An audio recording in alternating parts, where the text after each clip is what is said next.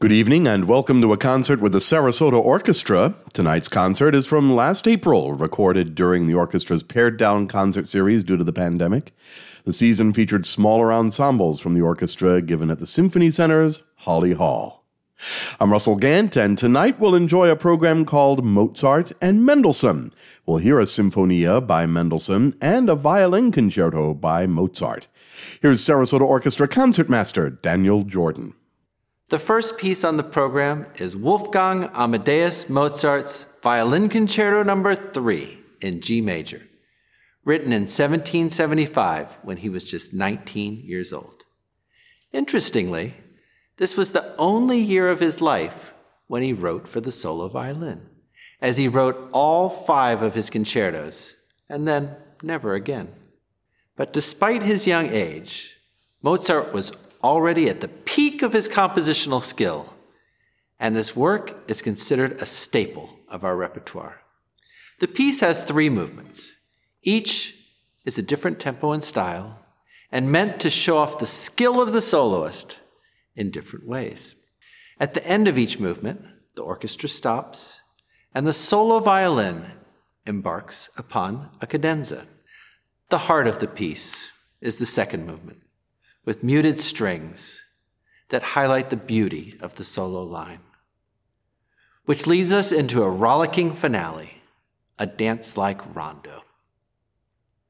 Mozart wrote this concerto to also include flutes, oboes, and French horns. We perform it today in a brand new arrangement, written especially for strings by arranger Matthew Naughton.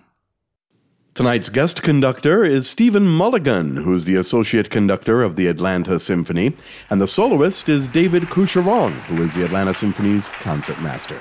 Here they are with our Sarasota Orchestra playing the Mozart Violin Concerto Number 3 on Florida's classical music station WSMR 89.1 and 103.9.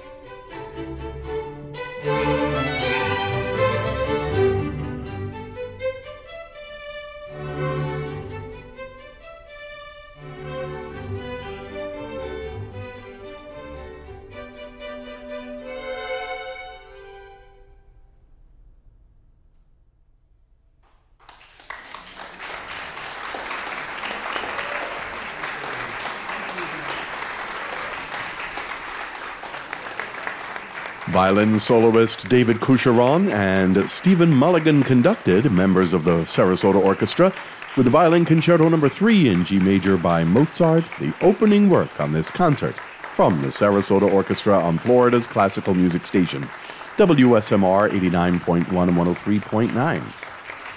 The next work on tonight's concert is the Sinfonia Number 9 by Felix Mendelssohn. Here's Sarasota Orchestra violinist Mia Laity. From age 12 to 14, Felix Mendelssohn wrote 13 sinfonias. Sinfonia number 9 in C major was written on assignment from composition teacher Carl Zelter. If we had to guess the homework prompt, I think it would be something like counterpoint and fugue. Counterpoint is the art of writing music with multiple individual lines that, while melodically separate, fit together harmonically like a puzzle. Carl Zelter correctly regarded J.S. Bach as the master of counterpoint. And as you may recall from our earlier All in the Family Bach concert, Mendelssohn came into possession of a collection of Bach's works to reference. For this assignment, Mendelssohn's textbook for study would be none other than J.S. Bach's compendium, The Art of Fugue. The fugue, a special type of counterpoint, involves building a multi-layered texture in which every voice enters with the melodic material at different times. The staggered entrances create a conversation in which the same specially crafted phrase can be simultaneously melody and its own harmony. Fugues appear throughout the four movement piece, but Mendelssohn also finds opportunities for other creative experimentation. One significant twist he divides the standard string sections into smaller parts. You'll see this first with two individual viola sections, and eventually, in the Andante movement, four separate violin sections. Four distinct violin lines, two distinct viola lines. I think we have some foreshadowing of a famous piece yet to come the Mendelssohn Octet. Mendelssohn also slips a Swiss folk song, complete with yodel tag, into the pastoral trio section of the Scherzo third movement. This folk song gives the Sinfonia its nickname, the Swiss Symphony. I think you'll agree this lovely piece transcends homework assignment to be a delightful chamber orchestra creation. Here now, once again, are members of the Sarasota Orchestra playing the Sinfonia No. 9 by Mendelssohn, led by guest conductor Stephen Mulligan on classical WSMR 89.1 and 103.9.